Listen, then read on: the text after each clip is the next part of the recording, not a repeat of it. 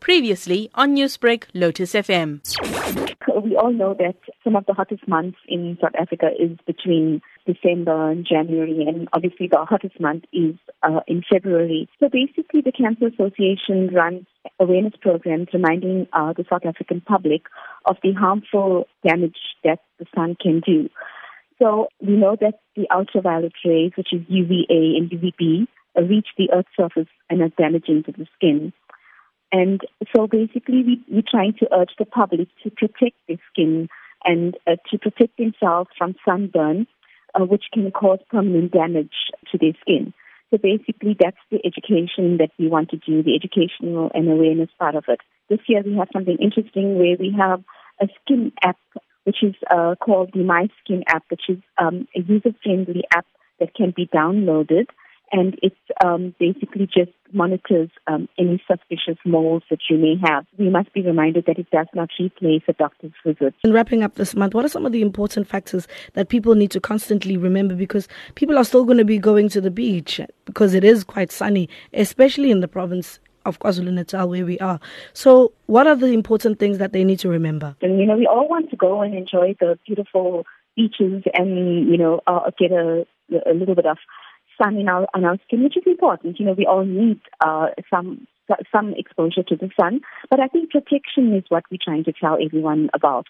So uh, I think we, we need to make sure that we use um, a sunscreen that has a broad uh, spectrum amount uh, and exposure to the sun. So basically, if, if, if the public could look for a sunscreen that be it the cancer seal of recognition, which means that it's been tested and it's safe to be out there with it, uh, usually an SPF, a sun protection factor of between 20 and 50, depending on your skin type, is important.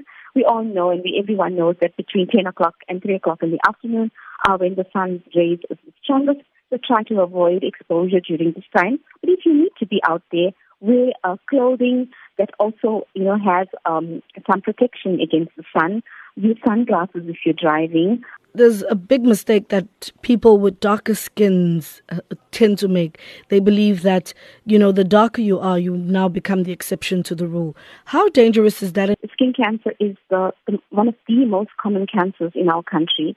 And yes, people with light skin are more affected uh, by the sun's uh, harmful rays. But uh, according to our cancer, National Cancer Registry, which is the tool that records the uh, number of cancers in our country, there is also uh, people of different race groups that have been affected by uh, skin cancer. So uh, I think it's important for the public to know, irrespective of your skin type and your skin tone, you need to take the necessary precautions when you're out there in the sun. Newsbreak, Lotus FM, powered by SABC News.